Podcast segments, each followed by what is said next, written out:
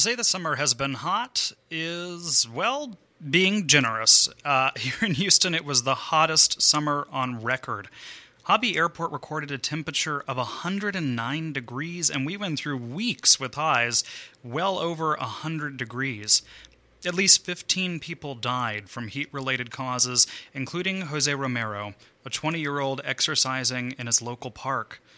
Only now are the summer temperatures starting to break. Of course, that just means highs in the low to mid 90s. Uh, but as summer winds down, I and everyone I know are wondering is this really our new normal? Is this heat just climate change or are other factors at play? And maybe, most importantly, is there anything we can do to help fight these summer highs in the future?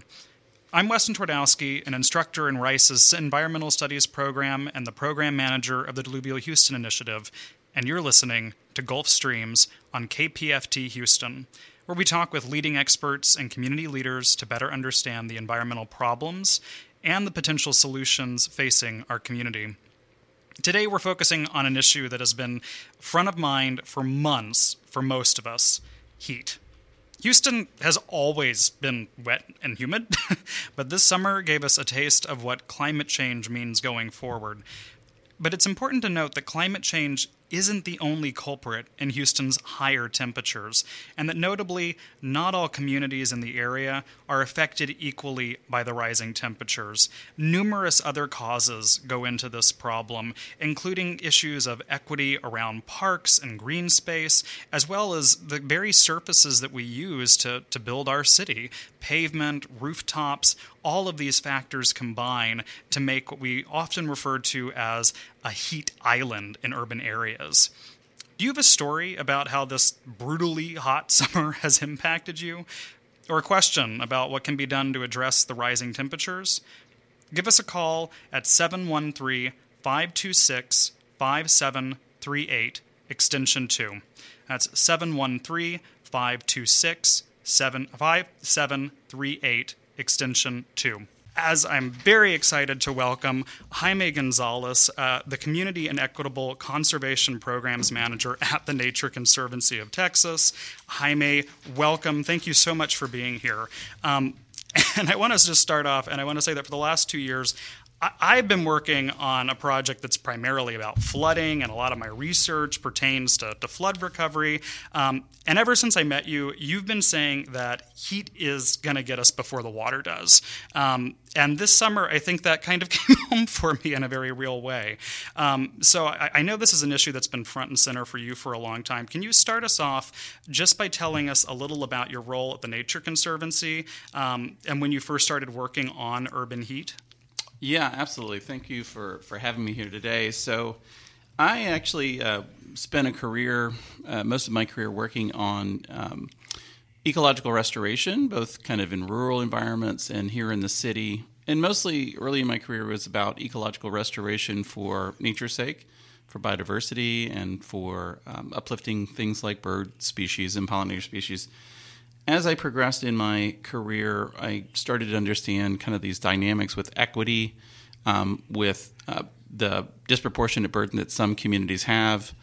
And so when Hurricane Harvey hit in 2017, um, we saw a seismic shift, right, in this community and how it responds to disaster, and then who is left out of the kind of rebounding process. And so um, I was hired on by the Nature Conservancy in early 2018 to try to find a way to use nature and to work with nature, not against nature, to help with flooding, to help with other issues um, in terms of equity. And what I found pretty quickly was that the flooding um, ecosystem of action was pretty well outfitted with groups and um, and but there was very little conversation happening about urban heat, and we knew that the city had been getting hotter measurably um, over time since the 1970s. But what we didn't fully understand was the extent of the heat um, because we really haven't hadn't mapped it, and we also hadn't at that point had the climate impact assessment that the city of Houston would eventually release. And so we got busy with the city and the county um, in a group called HARC in terms of mapping the heat, and we did that in August of 2020. And once that map came out, it really gave us our marching orders. We understood that some communities were really um, much more impacted by heat and are much more climate vulnerable than others. Not surprisingly, many of those communities were disinvested communities and had a lack of nature equity. Um, so those kind of compounding issues. And so, you know, a lot of this work around urban heat is really, like you said, this summer's put a very fine point on what we have uh, the road ahead to to get to a fairer and more safe and more equitable place. Thanks. So you're talking about equity here, and I, I, think for, for listeners, can you can you walk us through a little bit? I mean, heat feels like something that should be you know everywhere, and it's impacting us equally. How is it that even heat is getting into uh, different regions of our city in different levels and in different ways that it becomes an equity issue. Can you talk more about what that looks like and and how that even is? Yeah, no, absolutely. I think that the, you have several different um, things that are playing off each other. I think that when we talk about heat, um, oftentimes what we hear is you know Houston's always been hot, and I grew up here. Um, up in the Aldine area when I was a kid, didn't have air conditioning in an old farmhouse, and so I can tell you, yeah, it's always been hot here in Houston for sure.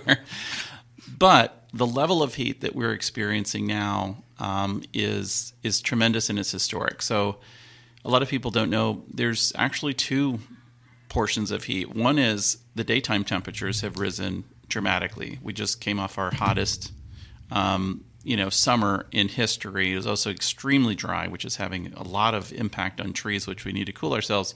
But a lot of people don't know that it's really getting hotter at night. Um, since 1970, the Houston area, on average, in the summertime, the temperatures have gone up by more than five degrees. So if you're a, a laborer outdoors, you have an outdoor occupation, and you're either without air conditioning or you're under air conditioned, um, you go out, you work, you get really hot, then you come home, and these rising temperatures, you know, we saw lows in the 80s this summer. So your body physiologically doesn't have time to cool off, and that's when heat injury and um, and all the things that cascade from that, whether it's a loss of income, um, unfortunately, in some cases, loss of life, um, or just injury, can really take a toll, and so you get this cascading effect of heat. And so I know one of the things you were talking about is this this heat map. And so can mm-hmm. you tell us some about? I mean, if you're mapping this out, what does that actually look like? Mm-hmm. And you know, as, as, you talk about different neighborhoods, like how much difference is there really between two different parts of town? Yeah, I think that the difference is dramatic, um, and we saw this during the heat mapping. And if you want to see the heat mapping, you can just go to heat.org, where just replace the e with a three. So it's it, it's Houston Harris Heat. So there's the there's the three, but um, but yeah, it can vary greatly. So what we found on that one snap, snapshot um, in August um, of 2020 was that the coolest uh, recorded community was about 17 degrees cooler than the hottest community. Wow. The hottest community being Gulfton, which I, am working on heat interventions using nature based solutions, and many wonderful um, partners, including Harris County Precinct 4. Um, and so what you have is you're setting up a dynamic where some neighborhoods on that map are appearing as extremely dark red purple. And then the cooler communities, if you can visualize this, are kind of white pinkish, right?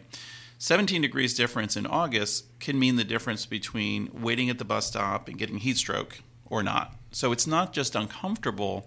You know, I was out doing filming in Gulfton the other day, and there was enough heat latent in the concrete that you can feel it through your shoes. And I was very mindful of this as we were doing the filming because we had kids getting released from school and walking, traversing large blocks that were untreed. Um, you had moms with strollers getting their kids to the supermarket. So these are real lived everyday experiences. And I think that sometimes what happens is those of us who have uh, more resources and can be go from an air conditioned car to an air conditioned house um, and live in very leafy neighborhoods, it's kind of out of sight, out of mind. But if you talk with residents or if you go experience some of these things, it is very much an everyday um, impact. And this is absolutely something that's growing as well. So even for those of us who are living in our comfortable AC lives, and as you say, kind of in our leafy areas, you know, how much protection that actually offers if these numbers continue to climb continues to just be a, a, spiral that we're, we're looking at. Um, and so, something that I, I, wanted to talk to you about, you know, you talk about Gulfton. I'm wondering what are some of the factors in Gulfton that are making it so much hotter than other parts of, of Houston? Yeah, so I think that, you know, I, although I work in Gulfton, um, heat is definitely just not building up in Gulfton. You know, Alief is another really hot community, mm-hmm. needs trees. The county's doing some work on trees there. My home community of Aldine um, has some extraordinarily hot temperatures. We found that in the in the heat mapping. And and it's also um, site specific, right? So p- you have to really look at like where do people live their lives every day. So if you're a metro rider, well, that's a point. If you're at a school, that's a point that's very important for your everyday life. If you are, like I said, traversing to um, go to the supermarket and you don't have transportation, or you're under trans, you know, you have limited transportation options. So some of the factors that make it make hot neighborhoods hot neighborhoods is one is tree canopy cover. So we know that there are we have really detailed um, what's called lidar data, which is really like radar mm. um, that looks at kind of the three dimensional structure of our urban forest in in, in Harris County. Uh, it's been there's some, been some really great work uh, by Dr. Ryan Baer up at, at HARC Research. And so what we're seeing is we're seeing neighborhoods that have a poorly developed canopy. So in order to get kind of really great cooling for a neighborhood, you need like 30 to 40% tree canopy cover. Okay. In places like um, Gulfton and some of the zones there, you have, you know, 9 to 12% canopy cover. So one is lack of tree canopy cover. Oftentimes these places also have a an, an overabundance of concrete and asphalt and mm. metal and hard structures. And so not only are, are they not shaded by canopy of trees, they're also they have heat absorbing and heat releasing surfaces. So one of the things that is really kind of interesting to do and just a little bit horrifying actually is to take a picture of a neighborhood at night with a thermal camera.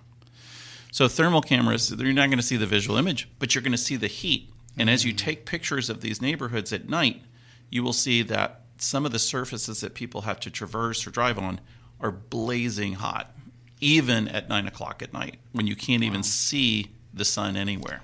Is this significantly different than during the day? I mean, so it's just hot all the time, is what you're saying? it, it is hot all the time, but what happens with these surfaces is they heat up during the day, and it kind of is a is a bank for energy, and then it starts to re-release that in the afternoon and evening. So even when the sun is not shining, what you have is this release, this tremendous release of energy that warms up the air and everything else. So so it is uh, this latent heat is really um, is a very important thing. That it, once the sun goes away, the heat doesn't go away. So you, have already brought up trees, and I absolutely want to talk about trees, and I, I know you're going to want to get to, to nature-based solutions. Mm-hmm. Um, but I, I, think since we brought up this this culprit to some degree of mm-hmm. pavement and mm-hmm. hard structures, you know, are there solutions to that? Are there other ways of thinking mm-hmm. about the very infrastructure of our city that could be doing more to combat this issue?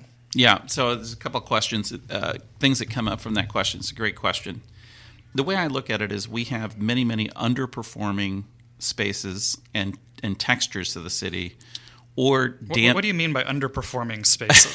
this, this, is what I mean. This is what I mean. So if you look at if you drive around Houston, we have concreted more than we need to concrete. Mm. Um, there are many places if you just drive around, just do a test. Like drive around, look at places like, and ask yourself, like, did we actually need to concrete that? also, I want you to ask yourself, like, do we need this much amount of mowed lawn? Um, lawns are kind of a, a hidden factor in our heat. A lot of people look at lawns; they're green, they look lush, they oftentimes look like they're super cool. But the truth is, when I've done heat mapping um, and kind of empirical measurements in the city, a lot of those lawns are approaching 100 degrees on these hot days. Wow. Um, they're hard, compacted soil. They don't absorb much water relative to other surfaces. Mm. Um, and they don't really help us with heat all that much. And so, what you have to do is you have to ask yourself, how can we change the literal surfaces mm-hmm. in many different ways? Um, and some of the ways that you can do that is, you know, LA and other very hot communities in the Southwest are experimenting with reflective paint that can go on streets or sidewalks. So what does that what does that do? Yeah, so the idea there is that you you paint these streets with special paint that reflects the light. So it doesn't get absorbed into the concrete and doesn't contribute in that way. Those gains have been fairly modest. I was just reading a scientific report on that. So you're talking about a, a change of temperature of about three degrees. But in a place that is, you know, uh, looking to cool at all, that's good. I think one of the, the big things we can do, and this, if you if you are ever in the Texas Medical Center and you go up to one of the top floors, take a look over the Texas Medical Center. Most of the roofs there are white. They have painted them white to reflect the heat. That reduces uh, the energy cost for the building, but it also reduces the heat. Um, and heat kind of builds up in areas. So anytime you can have a reflective surface or a shading surface is great. Um, sometimes there are things you can do, such as using other natural surfaces. And what I mean by that is, I do a lot of work where we put in urban grasslands. And the grasslands that we've been measuring, these urban prairies, have cultural significance, but they also absorb a lot more water and they're significantly cooler. So um, we've measured temperature differences between that and you know these pocket prairies and lawns of 13 degrees wetlands, which we need to absorb more water. Um, those are also much cooler because they're using that, that magic of transpiration in the plants to to take water through their body and use the temperature, the heat around their bodies to evaporate that. And so, anywhere you can put plant material, whether it's trees or prairies or wetlands, you are going to get cooling. They're all like little mini air conditioners um, spread throughout the city. So, lawn doesn't do that real well because it doesn't have very deep roots. It's compacted, and although it's it's transpiring, it doesn't work quite the same way, and that's why it's just hotter. Okay, purely because I, I know you have an answer to this.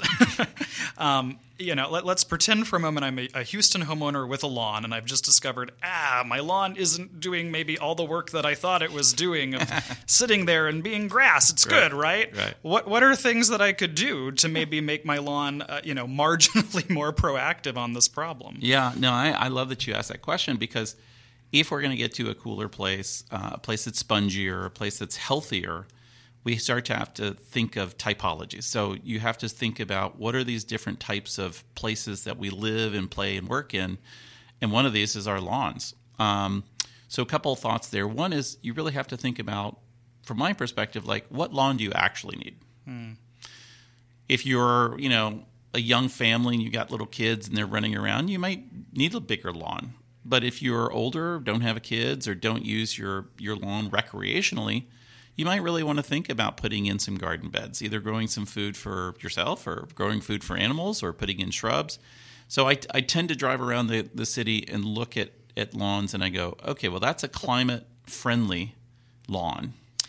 What makes a climate friendly lawn? Well, a couple things. One is, is that lawn full of plants that are taking carbon out of the air and putting it in their bodies or putting it down the soil? So shrubs and trees, wildflower gardens, food gardens, that kind of thing.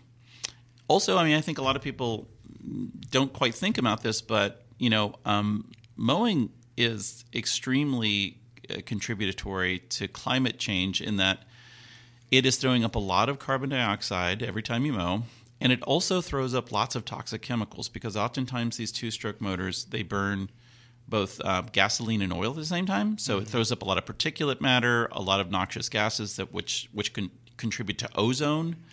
So lawns are not um, a neutral landscape. They actually can be climate damaging and and air quality damaging I was going to say this. This gets us to the health concerns at all as well. That I mean, that's a, a real thing that you know we, we were talking about creosote last week. But as we mm-hmm. continue to think about environmental health, as we mm-hmm. continue to to talk through these other ramifications, yeah, I don't think most of us look at our lawns and think, "Ooh, this could be actually harmful to me or my children." Yeah, no, absolutely. And uh, I, you know, I've been thinking about writing an op-ed called "The Ugly Facts of Pretty Landscapes," and and it's true. I mean, it's you know, it, it- the lawn right was really created as a status symbol um, in Europe. It was we're the people who are actually wealthy enough to keep grass at this level, right? And we imported that idea as a status symbol, and that's all good and fine, except that was made for a different world. We don't live in that world anymore. We can't afford to have landscapes that are underperforming um, and that take a lot of inputs and then put a lot of dirty stuff out, right? So it's also water pollution that comes off of lawns, right? So it, it really it's a systematic look at what is the value set that you're trying to instill, right? If you want healthier, spongier, cooler places, then we need to really think about. Um, and when I say lawn, yeah, sure, you have like private lawns and you have, you know, hundreds of thousands of those. So that's a very big land category. But also think about big public parks or big school grounds or power lines or other places where we're mowing mostly out of habit mm. at this point. point and they could be converted to make us all healthier and more resilient. Yeah, I mean when you when you bring up those spaces in particular, I mean that's massive amounts of our, our kind of green space around mm-hmm. town that we could be thinking about. And so that's yeah, that, that gives me a whole new set of ideas around how we're it, it's interesting because this is really about space utilization yes. in so many ways, right? Right. right. Um, and the fact that we started this and we're coming back to heat as well. Mm-hmm. But you know, I think the interconnectedness of not just the, the, the, fear and the concerns of heat, but that you're hitting on environmental health. We're talking about water retention, something we're deeply concerned about here, cleaning water, the way that these these areas and um, solutions overlap. And so I, I think, you know, I, I, want to give you the space. I know you, you certainly talk about nature based mm-hmm. solutions, mm-hmm. but also One Health a lot mm-hmm. and the way these things are interconnected. And so, can you talk a little about your thinking on the interconnection between these myriad issues? Yeah, no, absolutely. I think you know, um, as as my work has evolved in conservation, I understand that there are many, many groups and sectors that are working on earth care. It's not just conservation. What, what is earth care? It's a bigger construct in that if you think about the environmental justice movement, it's working on so many different things that need to be worked on. Um, at the end of the day, they're really working for clean air, water, soil, and a healthy climate mm. so that those who love, we love, are protected. So they're working on environmental quality. Um, you have many um, communities of faith that are working on environmental justice issues or environmental issues in this town. Oftentimes, those groups are not connecting, and they're not connecting with conservation or public health, which also has a very vested interest in making sure that we have nature equity for mental health and physical health and cultural health and spiritual health. So, what you have is an opportunity right now to get, and, and then the last piece is you have indigenous leaders here who oftentimes are not um, brought into conversations about what a healthy community looks like or could look like or how it could be more culturally deep and relevant. And so there's this opportunity right now to work to bridge these interests and these shared values and this shared need and the challenge of this moment to say, let's come together and commune around how we can build a more verdant, more healthy, and more equitable, fair, safe place. Um, and, and the other piece of this, in terms of One Health, I think of it as a dance floor and you have all these potential dancers, all these different sectors. We're not going to dance to every song. we're not going to like all the same songs. But every once in a while, there's going to be something really cool that we're going to want to dance around. And one of those things is how do we work with nature to protect the communities that we love? Human communities, absolutely. But also, we have a tremendous responsibility to save indigenous species here. We are very gifted here in Houston. A lot of people don't know how biodiverse we are and what losing that biodiversity would mean, not only to those species, but to creating a safe ecosystem for all of us to live here. It's all connected, and that's that's why I'm working with um, uh, colleagues on this One Health construct because it is able to hold all of these things in an equitable way where people show up as themselves, not as what we want them to be. So you've, you've talked a, a, good bit about biodiversity, and I'm wondering if you can define that. What what is biodiversity, and why is it significant in this conversation? I'm so happy you asked me that because I literally just got a briefing from our communications team on what not to use, and biodiversity was one of those terms. Uh, so, so, just in brief, you know, if you think about Houston, we have lots of wild birds. We have um, lots of uh, wild mammals and fungi and flowers and grasses and trees and shrubs and on and on and on. So basically, biodiversity is all the species that live here, both the ones that have been indigenous here, many of them have been here for tens of thousands of years, and those that we brought over for any number of reasons aesthetics, food, what have you. So it's that whole sum total of all the living beings here, and that includes human beings because we're part of nature. Um, so, you know, those species, um, you know, we are one of two what are called biodiversity hotspot cities in the United States. The What other being mean? LA. Oh, okay. And what that means is that our the number of species that we have is exceptional. And the number of species that LA has are exceptional, but these two places are under extreme risk for development and loss of habitat and loss of species. So it is this it, that is it's this moment in time where what we have is we have a city that is driven by diversity, both human diversity and biological diversity. They're exceptionally rich. Rich. They're both at risk from the same forces, both historic environmental justice forces and climate change and developmental forces. So I don't tend to think of the needs um, of and rights of human beings um, being in conflict with the needs and rights of wildlife. They're actually awesome, often facing the same bad systems. So it's really living things against bad systems that are both historic and chronic, and some are you know fairly new. And I think if we can think about whole living communities where you have the people and you have all the things that live in and around us and depend on us, I think we can get to a better place in terms of urban planning and and living and creating creating a memorable place. You know, um, one one thing that sometimes gets overlooked in these conversations is when we deploy native species or indigenous species back into communities, we're helping to tie people back to the culture, to the history, to what made us us and what shaped us, right? The direct opposite, as you know, is a strip mall. a strip mall could be put on the surface of Mars, and you'd know no difference because it's it is the it's the destroyer of placemaking. Hmm. Strip malls are, and so when when I put in a, a pocket prairie or a pocket forest or What's a pocket prairie? a pocket prairie, yeah, what the heck is that? So at one point, a lot of folks don't know that most of the greater Houston area was covered by this incredibly diverse wild grassland called a coastal prairie. I think that's really important, right? Because it's something that I, I have a lot of conversations with folks, and they immediately jump to, you know, oh, what would, what would Houston have looked like pre-development? Oh, it hmm. must have been oak trees everywhere, right? And this this kind of giant forest. And I, I, I think you know, grassland is is not giant forests of oak trees. So yeah, I mean, uh, give us a little of what what was that Yeah. pre-development Houston like? So the way I look at urban planning and the way I do my work in the city and regionally as well is I have to be able to understand what is the deep time history. So I I mm. typically think go back to right before the big mammals were made extinct here back in the ice age by the early people Okay, so you are going far because because there is a whole connected line of forces and actions that people have taken to shape the world that we live in now. Mm.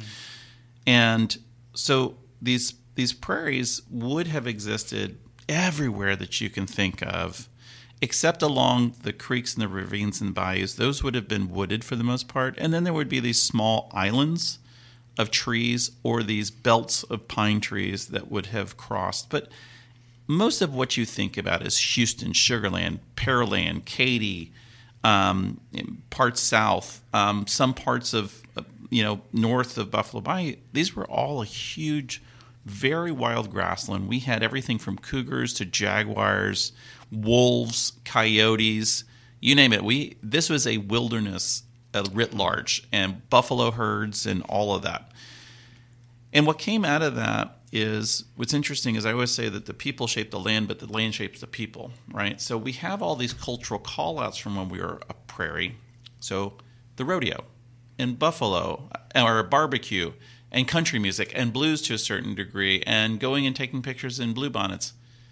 But but the as the the ecosystem itself became rarer and rarer, we lost the connection between the cultural aspects and the ecosystem. And as we planted more and more trees, we even lost the look of the place. Mm-hmm. So that if you move here or if you've lived here your entire life, you probably really did think like, "Oh, what a shame we cut a, a big ancient forest down to build this city." But the truth is, is this was a giant grassland for the most part. Which is really fascinating because I think this bridges well. So you're talking about pocket prairies, you know, as these smaller kind of spaces that presumably do a lot of work mm-hmm. around water cleanup, mm-hmm. and certainly I imagine are better for the heat issue than uh, yeah. Uh, than yeah that just mown lawn we've mm-hmm. been talking about but it also points to I, th- I, think kind of everyone's quick and easy solution to heat is we come back to trees. And you did mention the importance of canopy. Mm-hmm. and so i mean you've talked some about equity. And I, I, yeah the, the, american forest uh, found that 2.4 million more trees would be needed in the city to achieve equity. Yeah and so, I mean, that's that's a staggering number. And I, and I think we often throw out large goals. The moment the city does have a, a plan for 4.6 million new trees, I believe. Um, and so, I'm wondering if you can talk a little about this both the value, yes, of trees as a solution to this, but also the complexities around that of how hard that actually is to achieve and and some different issues uh, related to that. But you know, is is trees a, a one you know a, a, a silver bullet to just take care of heat for the city? Yeah, so no, it's very it's much more complicated than yeah. what you see, and you outline that very well. If you look at million planting millions of trees, um, yes, this is the city that you know helped put somebody in the moon. Let's shoot big, but also let's go ahead and be very cognizant of the really true restrictions that we have. Um, and here's what I mean by that: you have both fiscal constraints. You know, the city doesn't have a lot of money right now. Uh, that's no deep dark secret, um, and and so it's going to cost you know a lot of money to to have that many number of trees one of the things that's really increasing the cost of trees is you have to now often water those trees for not two years like what we would have done historically, but three to four years. And every time you water trees, it is super expensive, especially in a drought like this where everybody wants trees. And so the price goes, it's just kind of surge pricing that happens, right? Mm. Unless you have a long term contract. So I was talking with somebody that's responsible for um, really getting a certain number of trees that have been planted in the last couple of years to a place of safety, right? Watering them for long. And, you know, watering 10,000 trees every year is like a million bucks. So if you start doing those numbers, and that's not planting them, that's just that's the water. just the watering. so we just got a, uh, a competitive grant, our community, Houston Harris County, and nonprofit partners for $15 million. Wow. It was announced last week through a community and urban forestry plan uh, or funding that came from the USDA with with Inflation Reduction Act money. That's fantastic because it can cause some systemic changes that can help us mm-hmm. think about not only how do we create pipelines for, for young folks to get into forestry, but also buy the trees, you know, maintain the trees, water the trees, all of that.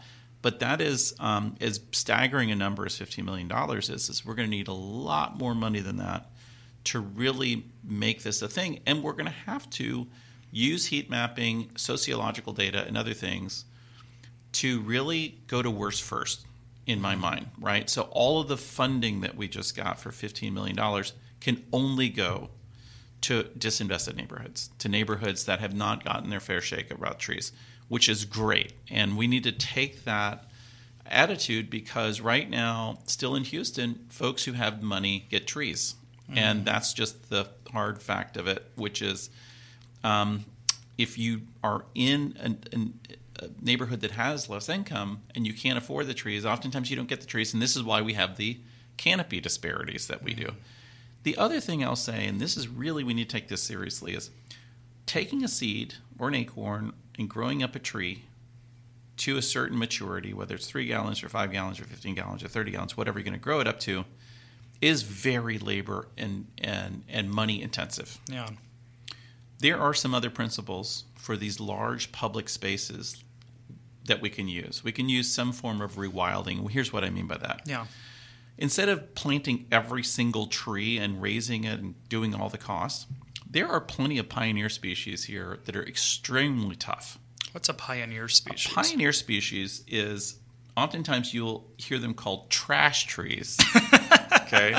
So it, oh, it, okay. It, All right. These are not the trees that I love. these are not the live oaks around town, right? But what they are, they're species like sugar hackberry mm-hmm. or green ash or other species that really come in on their own. They establish, they grow, they're tough, they're making it through this drought like nobody's business. Okay. And what they do is they they lay the table, they set the table for those majestic oaks and other trees that we um, want. So it, it it happens in a cycle where the pioneer species come in, they grow up, shade provide shade for these slower growing trees. The slower growing trees eventually will grow them, and you'll have this majestic forest. So, what would it be like to take sections, big sections of parks that have been mowed for no reason, except that's what we've done, or schoolyards, or college campuses, or wherever we're talking about? Stop mowing them, see which species come up, which pioneer species come up, then take out the trees that we don't like, that are invasive or have other characteristics we don't want. And then in between those trees, put in acorns, put in sweet gumballs, put in other species. And so you can create a forest, I think, at a fraction of the cost, and you can revegetate large areas that need revegetation.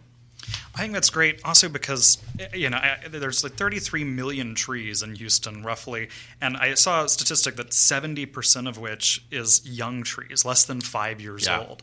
And so, like, I, I do not want people to walk away from this episode thinking I am anti-tree. I love trees. I just think trees are, are, are such a complex solution because they require that maintenance. Mm-hmm. Yeah. They, you know, they require time, and we should absolutely be investing in them. But they can't be the whole solution to this problem. Um, so I see we have a question from Joe. So we're going to go over to Joe and and hear from him. Hi, Joe. You're on. Um, can you can you tell us your question? Yeah, I have a question. Um, it it um, it seems like you know you're using federal taxpayer money um, to maintain a, a handful of urban trees. Um, you know, in a city, which you know it, it seems like kind of a wasteful government solution. When you know uh, it will be, wouldn't it be better to kind of like um, make it damn near impossible to uh, cut down one of the adjacent forests that are seem to be dropping left and right around here. Um, you know that um, ma- maintaining individual trees in neighborhoods was what I'm hearing, or strips of trees or areas to water them. I mean, shouldn't that be homeowner responsibility to water trees, or uh, uh, you can just pick pick one of these one of these things and maybe pick it apart? But it seems like an awful waste of taxpayer money to to manage urban trees um, when when you know developers can go and wholesale slaughter forests. Um, uh, and and with with very little paperwork or, or they can just pencil whip the environmental studies. No issues. Anyway i look forward to your answer Thanks, Joe. So yeah, I, I think um, yeah, if, Jaime, if you want to jump in on that, I, certainly the Nature Conservancy protecting the areas around urban areas are also important. But yeah, I mean, what, what do you think of that? Yeah, no, it's an excellent question, but I think it's an and question. And what I mean by that is we need to protect as much um, land as possible because these large parcels of land are not only just the, the arks of, of wildlife and fish, and their survival is dependent on it. They do huge amounts of good for our region in terms of keeping it cooler and also keeping it spongier. So yeah, I mean, I I every time I cry inside when I see these giant tracts of forest or prairies or wetlands going under the under the bulldozer. But we do know that from a kind of usage from a community standpoint, that there are many places that people need to to utilize which are in the public realm. They're in the public domain, the public right of way. So in those areas, it is incumbent upon the government as a social service to provide those sorts of services for those folks. And also, we can be encouraging people, as we talked about earlier, to be thinking about their yards or their zones of spheres of influence, whether it's schoolyards or whatever, as a part of the solution. But I think it's. Um, I think that we need to really be focusing on saving what we can save and restoring what we can restore. It's an and in my mind. I completely agree. And. I'll also throw out that you know urban environments uh, fall into that heat island effect that we mentioned a little bit, where they actually get substantially uh, warmer and hotter than the outlying areas because of these factors we've talked about with infrastructure, pavement, and so really recognizing the dangers in an urban environment is also really critical. And I, I think we do deserve those resources to to protect those of us who who live within cities, which certainly is sometimes a private homeowner issue, but is also a collective need. Um, good. Okay, we have Chuck with a question on rooftops. Chuck, you're on the air. What's your question? Hi. Good afternoon. Yes, uh, I've heard that the actually the color of the roofs can make a big difference in uh, whether they're dark or light color. Is is there any truth to that? And plus, and also, I know there's some uh, buildings in the medical center where they actually have gardens on their rooftop that they claim to help things. Thanks, Chuck. Yeah, there was a great piece in the New York Sure. Times today on uh, Singapore and green roofs and kind of greening the city in different ways. Jaime, you did talk a little about you know painting uh, paint colors, um, and so certainly I think we can uh, we can say that's that's a, a factor. But also, yeah, if you want to talk about green roofs, some Yeah, so I, I think there's a couple things there. An excellent question. I think in terms of the color, absolutely, the color definitely uh, has a factor in temperature. Um, just what you see on the roads. The darker the color, the more heat absorptive. Sometimes it's the material that gets used. So sometimes if you're using metal roofs, they're more reflective. They have a what is called a higher albedo. They they reflect the light more easily. So it's color, it's um, it's the actual composition of the material. Now, as far as green roofs are concerned, it's um, you know it's a really underutilized thing here in Houston, which has the climate to grow roofs. Uh, It has a lot of water to grow green roofs. Um, ironically, one of the best places uh, where you can showcase this outside of Singapore, which is kind of otherworldly in terms of what they've been able to do, is is Germany. really. There are yes, you wouldn't think it, but I mean in Germany there is a huge green roof movement. More locally, um, one thing that we're doing is we're working with a coalition of partners to think about green roofs on bus stops. and wow. those green roofs on bus stops would serve several functions, right? It would um, it would obviously cool the bus stop, which is oftentimes pretty hot, but it would also introduce more nature into what are called nature deprived neighborhoods, Na- uh, neighborhoods that just don't have enough nature in it, like Gulfton and parts of um, Alief and Aldine and other places. So, what you're looking at are what we call stacked benefits. You don't you know you don't do one intervention for one reason. You do it to mm. go six or seven deep. And one other thing that we haven't mentioned, I think, is super, super important is this, and, and you should definitely put a fine point on this. We started off this discussion by talking about the role of water and flooding. A lot of folks don't know that these are not disconnected issues. The hotter the city, the, the heavier the inundation, and the more likely it is to get flooding. So the hotter the city gets, the worse our flooding is going to be, right? So these are not disconnected. And so anything we can do to cool the city is going to also have that. And, and there was there were some studies by uh, researchers at Princeton and other places that kind of calculated how much more rain we got, or how much more likely it would be that we got a strong inundation from Harvey, just because the physical makeup of the city made it hotter, and it was substantial.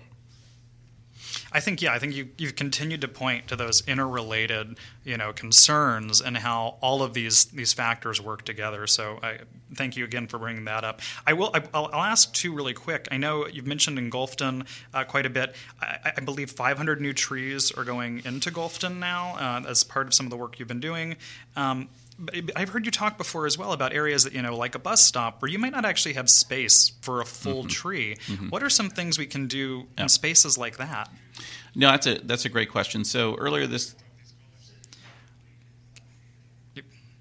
earlier earlier in the um, earlier in the um, year, we got an opportunity to. We knew that we needed more trees, but we didn't know how many trees we could fit. So we went out with Texas A&M Forest Service. We went out with really four great foresters, and we physically measured where trees could go based on infrastructure. And we thought it was going to be about 500. It actually turned out to be about 803 Oh wow, okay. which was fantastic. And and Trees for Houston just got a really generous gift to forward their amazing work. And so they're actually going to pay for the trees that are going to go into Gulfton. And we think it's going to start later this year early in 2024, which is fantastic. It's going to take a while for them. I'm actually working with a group of ecologists right now to pick the species that will go into the neighborhood, which is super fun. I'm just totally geeking out on that. Um, but here's the deal we all know places in Houston, including downtown, within communities and places where you literally don't have enough uh, soil or enough right away to plant trees. So we're going to have to figure out some stuff. So one of the things that we did is we worked with a firm called Ultra Barrio and Connect Communities to envision what a modular shade structure could look like so that if there's a super hot block and there's not enough room for trees, the, the, the solution to that is not you have to traverse this neighborhood and be super hot or get sick. That's a that's a non-starter. So what we're doing is we're looking at concepts that could be deployed in places. And if you go if you go back, and this is why you need to know history. If you go back and look at downtown Houston before air conditioning, at these old pictures, almost every single building had an awning that shaded people as they were traversing between buildings. We took all of those off once we got air conditioning, not smartly. And so that needs to come back. This whole notion that we can just be inside creatures um, is not healthy for us in so many ways, and it disconnects us from neighbors. It makes us feel more lonely, and it just has all these things. So we need to think about where and how we can produce shade. And just one more point: I was one of the folks that worked with the city of Houston on what's was the first children's outdoor bill of rights. These are 12 principles for why the outdoors is really critical and, and equitable for kids. One of the points was right to shade. And that is critical because without shade, people are not going to go outside, they're not going to be as healthy, and they're not going to get all the benefits. Great. I think we have one time for one quick question from Lane. Um, if we can get Lane on. Hi, Lane. You're on the air. What's your question? Hi there. Uh, I have a 70 year old house. Uh, used to have great, lots of old oak trees, lots of shade, thick grass. Uh, the oaks faded out over the years, and then this last summer, drought and heat wave killed the grass. And I'm wondering what kind of native wild ground cover should I put in? I've left the uh, the pioneer species, the fast growing trash trees, shade. for you. but uh, I love the way you put that, and that's a new word for me, pioneer species. And uh, but you know, what can I where can I get native ground cover that's going to be heat resistant for next year's summer's uh, heat wave and drought? Fantastic question. So one thing I would do is I would maybe um, go to a couple of our partners. Houston Audubon Society has a really wonderful nursery where you can buy plants. There's a species called frog fruit, which is it's got a great name, but it also is a low-growing native ground cover that will feed honeybees. But it, you can also mow it, which is fantastic. If you also I, I put in four, ex, you know, experimental frog fruits uh, some weeks ago, and I tried to water them every day, and it just the sun just killed them. They were in direct sun all day long, and I think I maybe need to plant them later when it's more wet and cool. That's right, or get them started on the shady area and then let them creep out. Um, but you can also go to the Native Plant Society of Texas, their website, the Houston chapter, and they have lots of suggestions. Great. Fantastic. Thank you. You're welcome. Thank you so much. Jaime, I think we are running rapidly into the end of our time, so I just want to thank you so much for being here today and for sharing all of this with us. Um, I, I want to go to a quick segment from our researcher, Sienna Yen, on a way to get involved coming up here in Houston in the coming weeks. Uh, if we can go to Sienna. Hey y'all, this is Sienna coming to you with an opportunity to get involved this weekend. The Houston Community Climate Summit, a free one day event dedicated to addressing the pressing climate challenges in our community, is happening Saturday, September 30th from 9 a.m. to 5 p.m. at the University of Houston downtown. Whether you're an environmental enthusiast, a concerned citizen, or professional working in the field, this summit offers a platform to learn, collaborate, and contribute towards a greener Houston. You'll have the opportunity to engage in thought provoking discussions, attend informative workshops, and meet individuals who share a common goal of combating climate change.